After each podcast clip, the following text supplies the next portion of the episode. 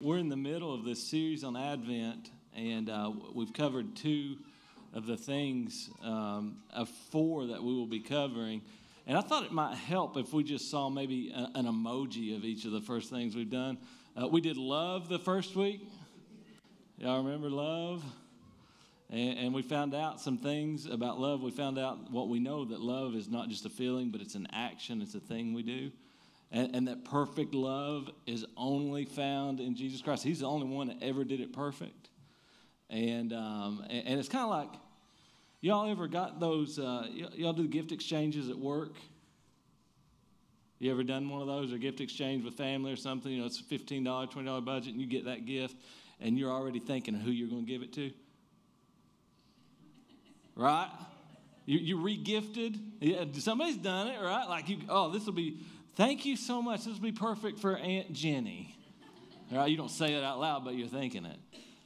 Well, love is kind of like that. Like, you can't give real love unless you've accepted it from the giver of love.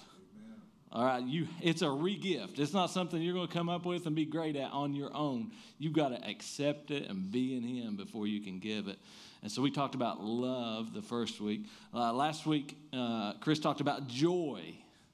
And that we found out that joy is not just happiness. It's not uh, dependent upon circumstances. It's like this deep-seated thing that only the Holy Spirit and, and that, that what Jesus did in the manger and then the cross uh, can do for us, that we can find joy regardless of a circumstance. Uh, this week we're going to talk about peace.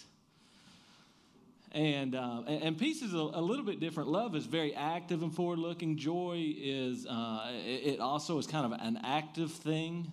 Uh, peace is really about being present in a moment. Like it, that feeling right there. Can you see what peace is in just that face? Just like, oh, man, it's just peaceful right here. Like, this is good. And, and maybe that uh, uh, is um, uh, where where. Peter was when he was, was at Simon the Tanner's house, right? He was by the beach, and we said Peter's just kind of hanging out with all this stress to do. Maybe he knew what peace was in that moment. The, the Hebrew word uh, for peace is shalom. Shalom, y'all have heard that, right? Hebrew word shalom.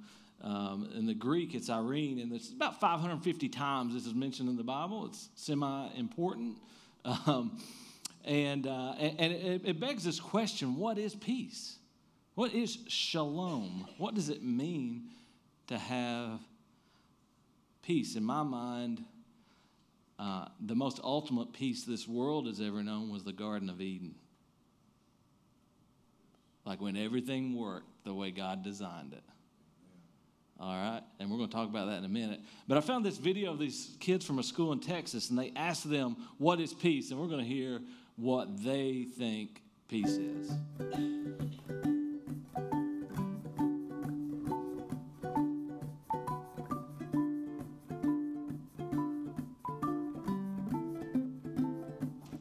is, um, hmm, um, it means that you can make peace by making your body be calm. If you need the space, you just shoot. Settled and quiet. When you're listening to other people, just being calm. You can be free to be creative. Family. Harmony. A state of enlightenment. For me personally, like being asleep, like I think it's probably one of the more peaceful things you can do. Whenever you get to do exactly what you love. Community. Being content. Not being afraid to go where you want to go, do what you want to do. Fulfilled. The element of being nice to someone. That you have space for yourself. Pretty. Pillows and blankets and bags. School. It will look great. Deep quiet. So being able to agree on things and compromising. Taking care of your friends. Probably treating others the way that you would want to be treated. People playing. Uh, setting aside differences to uh, come together for the greater good. It would look like a place that had direct communication as a real basis. Really big trees. I feel like trees make people nicer. People think about other people before they say stuff. Just being chill with one another. Respecting everyone's opinion and not judging anyone. Holy Cabelli! I just feel so loved here, and it's a big community.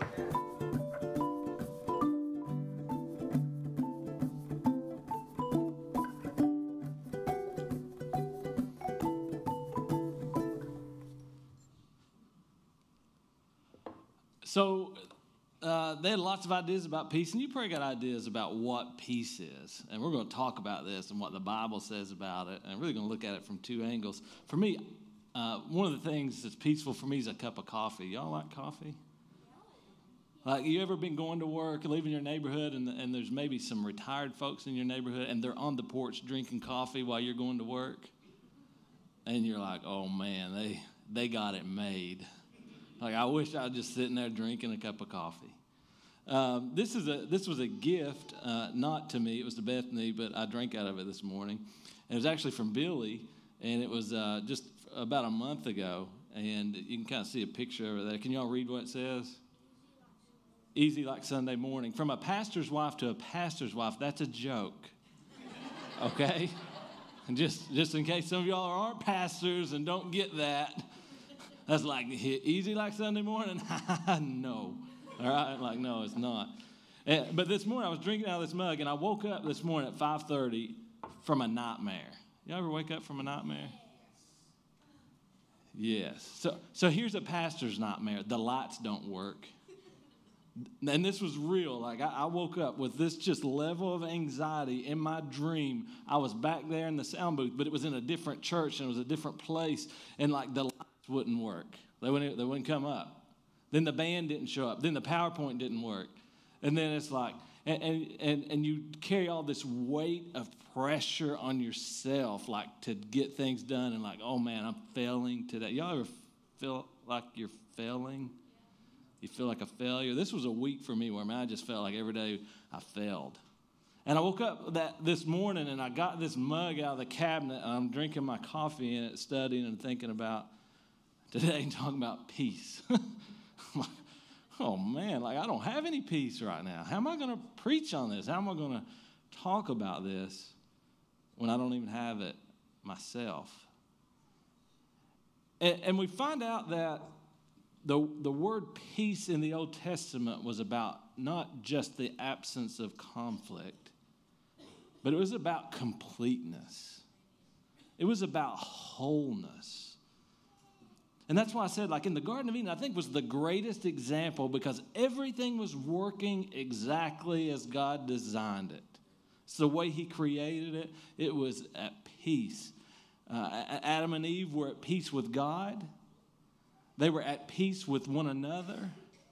They were at peace with God's creation. It wasn't, you know, briars and thickets and, and, and work. And everything was at peace, and it was whole. And it was complete. In Genesis one thirty-one, we read that God said all that God had made, God saw all that he had made and said it was good.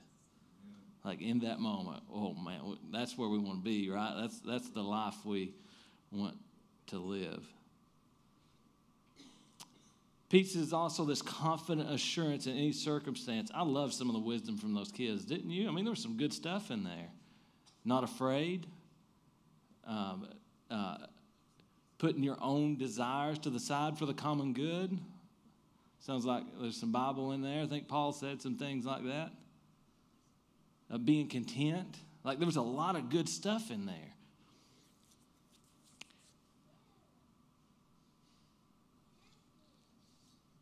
It was all perfect. It was shalom. It was complete. And I was thinking about this morning as I was drinking out of this mug, and I realized um, that the verse when the angels were talking about Jesus that we're going to read in a minute said there will be peace on earth. On earth there will be peace. It doesn't mean peace in circumstances and world peace and like these things we're going to talk about. Why is it like this? Why, why is there no peace at Christmas? when we all get together? Why is there no peace in the workplace? Why is there no peace in our community? Why is there no peace on our T V? Why is it not here? We're going to understand that by the time we end today. But what happened in the Garden of Eden is things changed when Adam and Eve, mostly Eve, I'm, I'm just kidding, I'm just kidding, messed things up. Because because God had given them something. God had given them something very valuable, this free will. Because absent man's free will to serve and love God, what good is serving and loving God? If God created a creation that he said, love me, and made them love him, then love doesn't exist. Right. Amen. It's merely just a created thing. Love is a decision. It is a choice. Amen. See, Adam and Eve used their free will to put themselves before God. In Romans, it says we inherited that, right, by, by one man's sin entered the world. But it also says, hey, we've done our own share. Like, absent him doing it, you've warped, worshipped yourself at some point in your life. You've broken a commandment of God at some point in your life. And so sin does two things. Sin separated Adam and Eve from God. Adam and Eve from God, they were separated. They became this chasm, this disconnect. They were no longer holy and righteous and obedient. They'd broken God's commandment, and there was separation. And the same is true for every man, woman, child born since, except one. Separates from God the shame, the guilt. Paul also said in Romans that the wages of sin are death, which means eternal separation from God himself. Second thing sin does in our life, separates us from God, it creates chaos. All right? It creates chaos. And, and, and maybe some, some, some teenagers and younger people in here can hear uh, th this thought. There's, um, there, there's a verse in First Peter. I'm going to skip through these, and I'll come back in just a second. First Peter three, ten through eleven, it says this: if you want to enjoy life and see many happy days, keep your tongue from speaking evil and your lips from telling lies. Turn away from evil and do good. Search for peace and work to maintain it. Amen. So here's what I want to tell you. Yeah, yeah, God gave all these commandments. Don't lie, don't cheat, don't, don't steal, no adultery, don't covet. And, and you know what? It's not just a list of things to keep you from having fun. All right, and, and, and by breaking those, not only does it break your relationship with God, but it breaks your relationship, creates chaos in your life. He, he's actually saying if you want to have a really good life, not just a good evening, okay, then don't lie. I mean, where does lying get you? Get you in a mess. It breaks trust. It affects your ability to lead. Like, it, it'll break your relationship. It'll break your marriage. It'll destroy your family. Like, it's not just don't do this. It's like, I'm telling you, if you want to be happy, if you want to have a good life, here's the things. This is the way I designed it to work. And, and if you want to be have peace, so so the more the more we grow like Christ and do good things and choose righteousness over sin, the actual more peace in our circumstances there will be in our life. Does that make sense? So it breaks our relationship with God. It separates us from him, but it also creates chaos in our life. If you would imagine um, this idea of shalom, uh, and I'm going to use some coffee mugs. It's a coffee day, okay? Is that all right? I'm going to put this one down. Easy like Sunday morning. Not true. Let's see here. I'm not going to sing that either. I think this is one. All right, so we, we've got these uh, these mugs at our house. They're called Blue Willow. Y'all ever heard of Blue Willow? We have like, I don't know. Like you start buying these at thrift stores or whatever. You see them around. You're like, oh, we need two or three more of those. And then you got like forty. You're like, we've never had forty people at our house.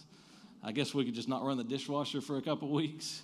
You know, just keep using a clean coffee cup. But we got these. And so I started pulling these out because we got some different ones. Um And this idea of completeness and wholeness, sometimes shalom, it actually referred to like a stone that was perfect. A stone that had no breaks in it, had no cracks in it. It was just whole and complete. And so we, I found one mug that's pretty close to that. This one, I know you couldn't see it, so I, I we took some pictures um, so you can kind of see up close on the screen. That was pretty close to perfect. Oh, look at that one.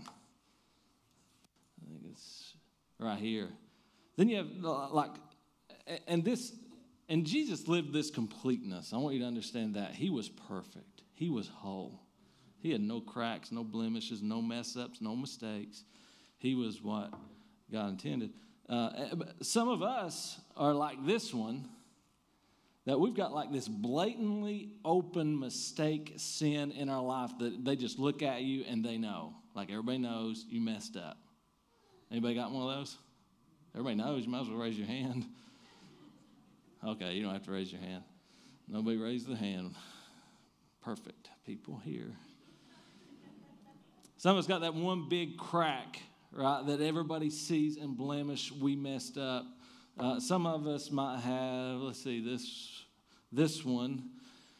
Uh, this is a little different style, but it, and it's a little older. And if you look down in it, oh, my gosh, it's just like, it's probably like a million cracks. Who's that? I mean, we got we got several people on up like, yeah, I've just made maybe a bunch of little things, but still I'm broken. Um, and then then I got one more here that, you know, looks pretty good from the outside. Like you can kind of hide it. If I didn't zoom in, I was just drinking out of it. I may hold it the other way. Nobody'd see it, but really.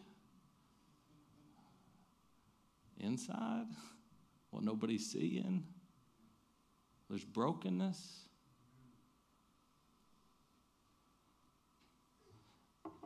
The reality is we're, we're all really probably a combination of the three of those.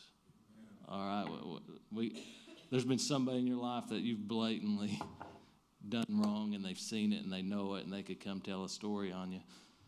Anybody want to give me some cell phone numbers? All right, and just let somebody tell a story on what you did or what happened. Um, but we're all three of these, and we're going to come back to this in a minute. The entire Old Testament, people lived because of sin in their life, broken and separated from God. Working, working hard to earn it back.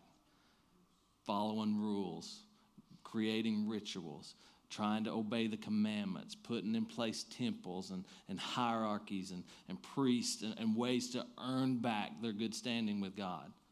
And they could never do it through their work.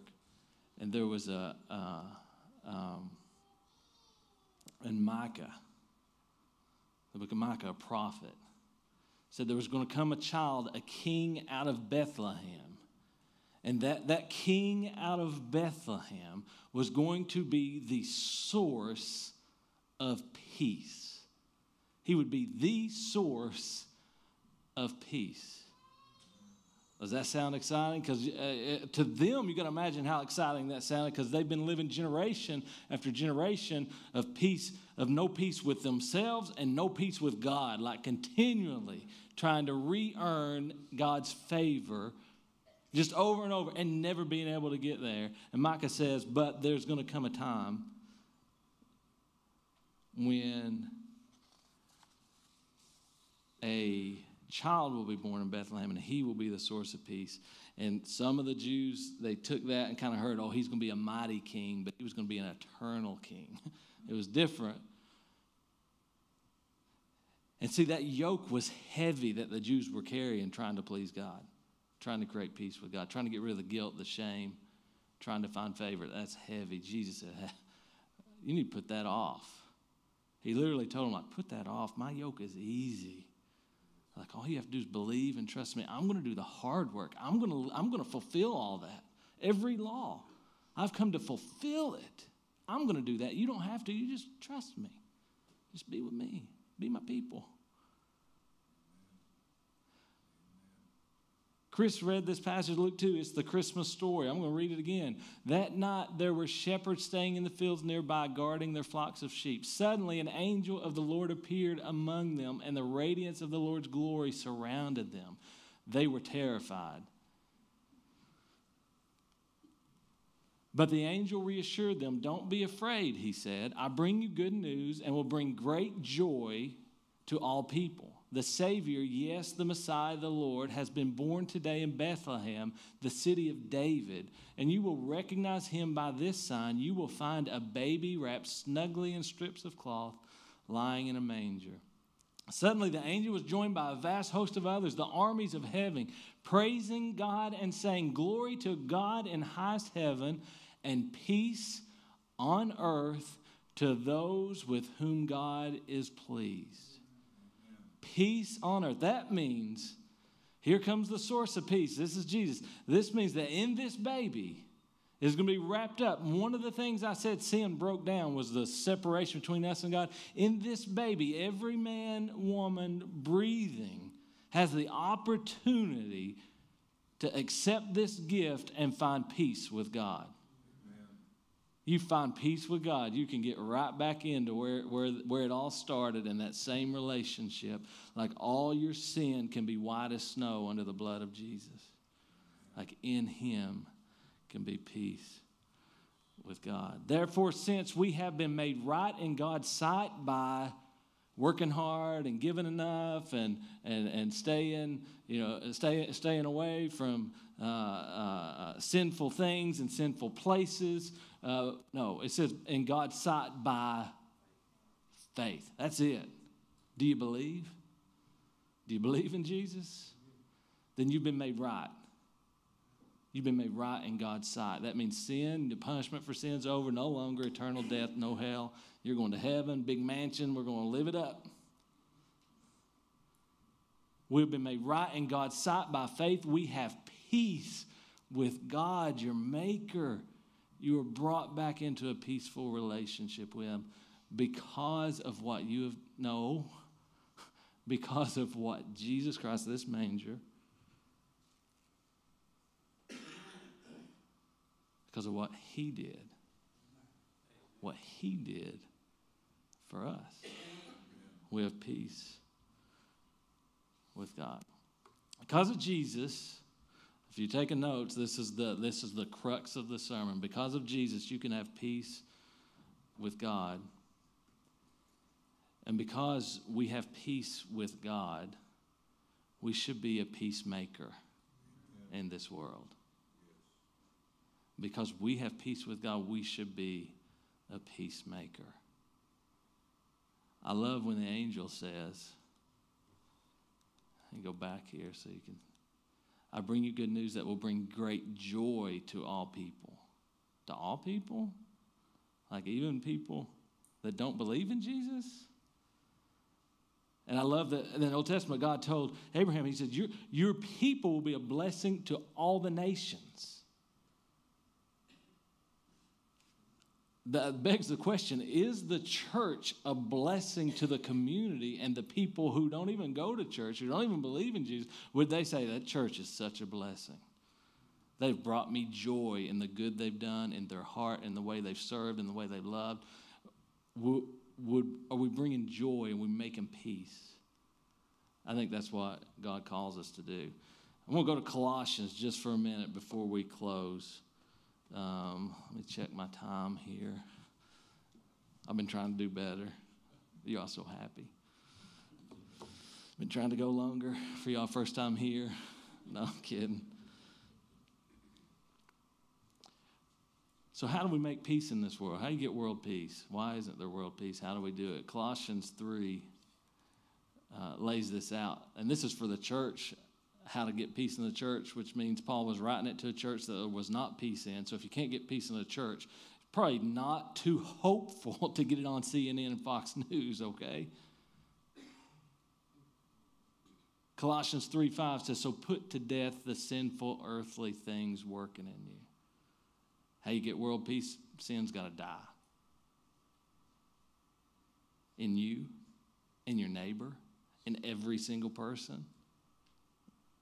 Like you got to put sin to death. Are we able to do that?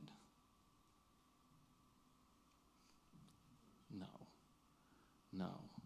We can be new and have life in Christ, but every one of us will still struggle.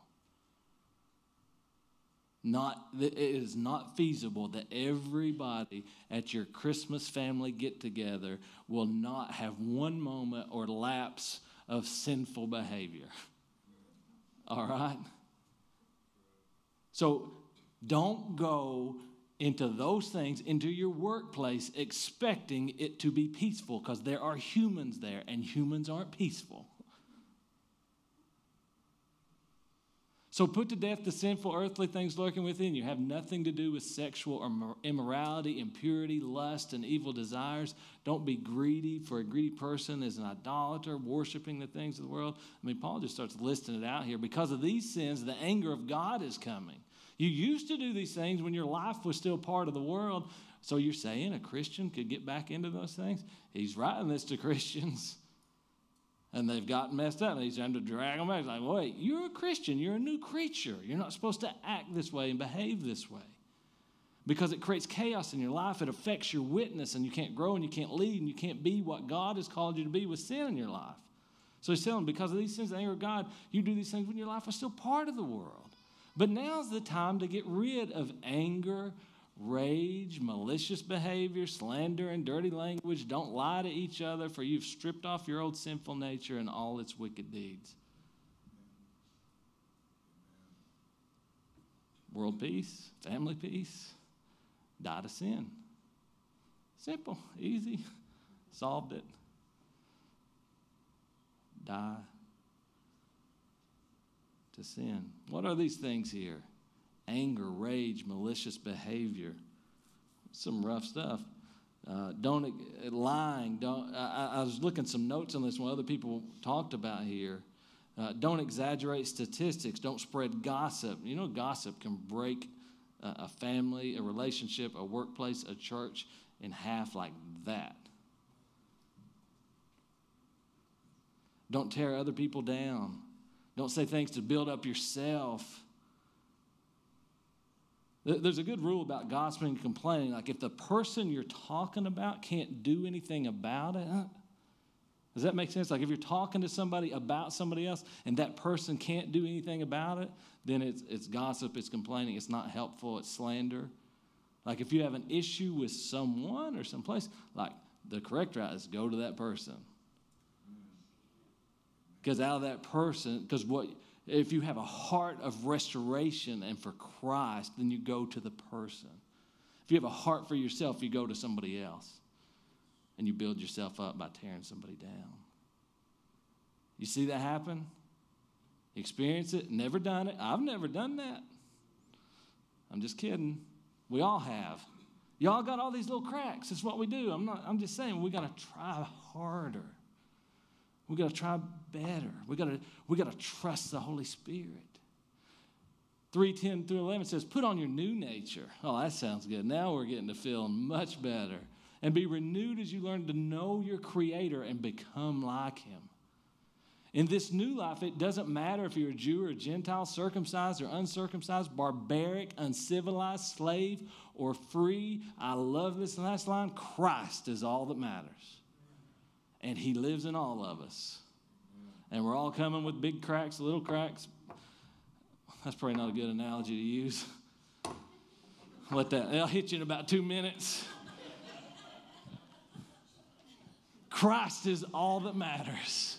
And He lives in all of us.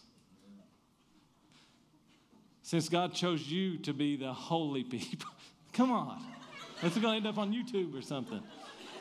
Since God chose you to be the holy people He loves, you must clothe yourselves with tender-hearted mercy, kindness, humility, gentleness, and patience. Make allowance for each other's faults and forgive anyone who offends you. Remember, the Lord forgave you, so you must forgive others. Above all, clothe yourselves with love, which binds us all together in perfect harmony. And this last verse, which I love, and let the peace, let the peace that comes from Christ rule in your hearts. For as members of one body, we're called to live in peace and always be thankful. I love that he throws that in at the end. And always be thankful.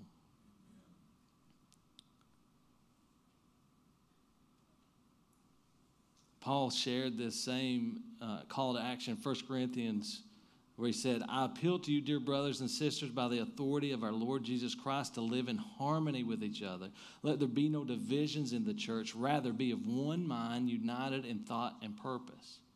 Peter, in First Peter three, said, finally, all of you should be of one mind, sympathize with each other, love each other as brothers and sisters, be tenderhearted, and keep a humble attitude. Don't repay evil for evil. Don't retaliate with insults when people insult you. Instead, pay them back with a blessing. That is what God has called you to do, and he will grant you his blessing.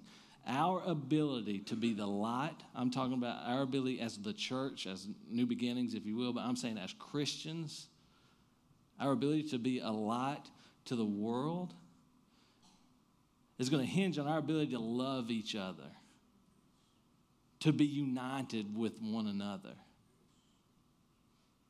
Because shalom is completeness, it's wholeness. There, there's no divisions.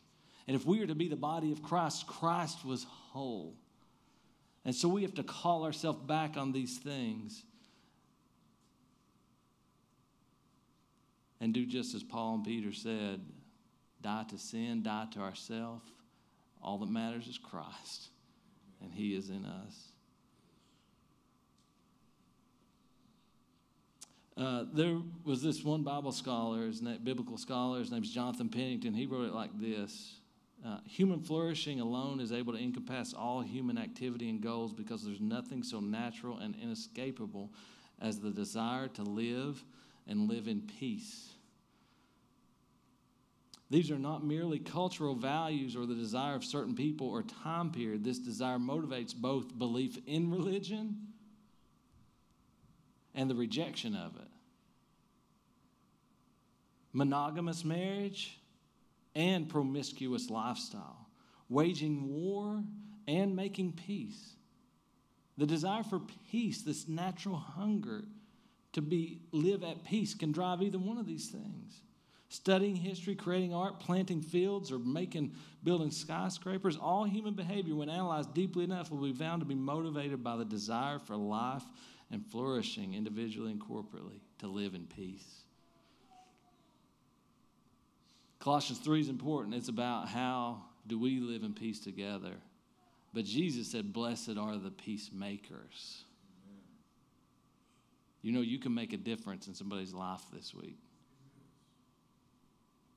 There's somebody that is is full of, like their their life is full of not so great circumstances. I think about our, our neighbors and friends in Western Kentucky. I think about people it was easy to see on, see on the news or see a picture and then get back into our life. I think about them and what life looks like this morning.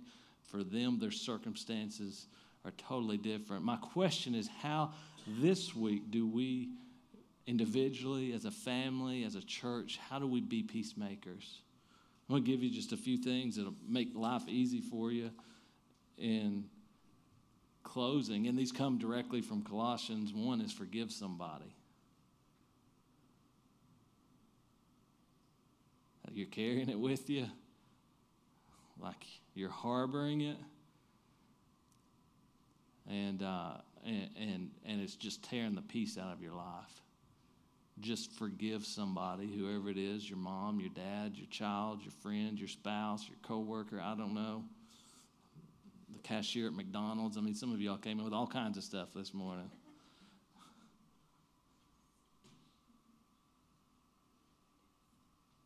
Be kind. So simple. You know, when, when, when one of God's children land in a workplace, in a school or a construction site or a bank or a business meeting or, a, you know, they're a student at a school and you're in a classroom, like you should bring peace with you. Like absent the church, this world would go to utter chaos.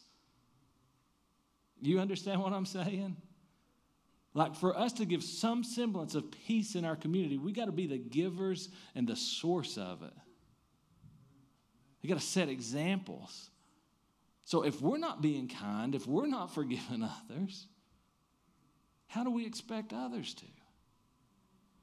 So how do we be kind? And every, try to do it in every instance, even to the people who aren't kind to you. I mean, just do it. Slay them. Slay your enemies with love and kindness this week. Yeah.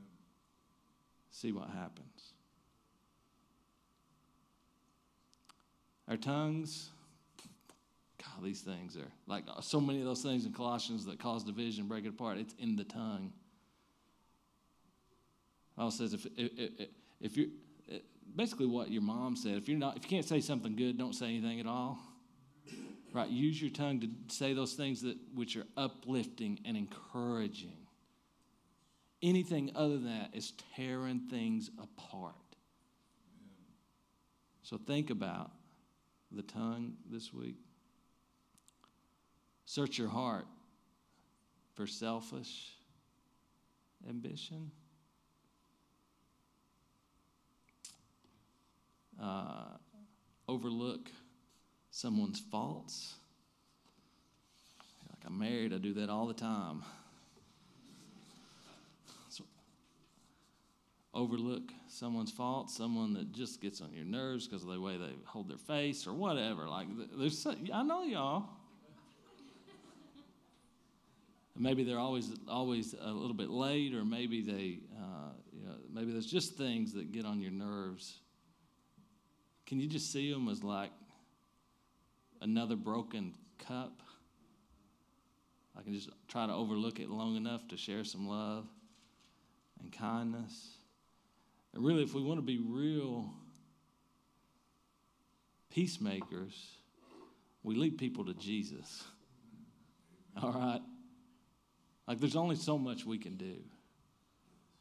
Like, The, the best way to do it is like there's more changed hearts in the classroom. There's more changed hearts in the community. And, and there's something powerful Jesus said in John fourteen. He said, I'm telling you these things now while I'm still with you, but when the Father sends the advocate as my representative, that is the Holy Spirit, he'll teach you everything. You and me. He will teach you everything, will remind you of everything I've told you. And Jesus said, I'm leaving you with a gift, peace of mind and heart. And the peace I give is a gift the world cannot give. So don't be troubled or afraid. That little kid had that down. Remember what I told you. I'm going away, but I will come back to you again. See, the beautiful thing about these cups is they're all broken. Uh But they still hold coffee. They still work. And maybe maybe us as broken, the, the thing that holds us broken people together and allows us to work is this: the Holy Spirit. The Holy Spirit's holding your life together, filling your cup. It should be full of peace. See, I can preach that honestly right now, because I confessed that I didn't start this day with peace. But in Christ, in relation with God, we have peace because of Jesus. And because of Jesus, and he changed our heart, and the Holy Spirit lives inside of us, the chaos that created by sin in our life, we're closer and closer like God, and sin goes down and down, and righteousness and holiness should be coming up and up. And, and the more it comes up, the less chaos you're going to have in your life.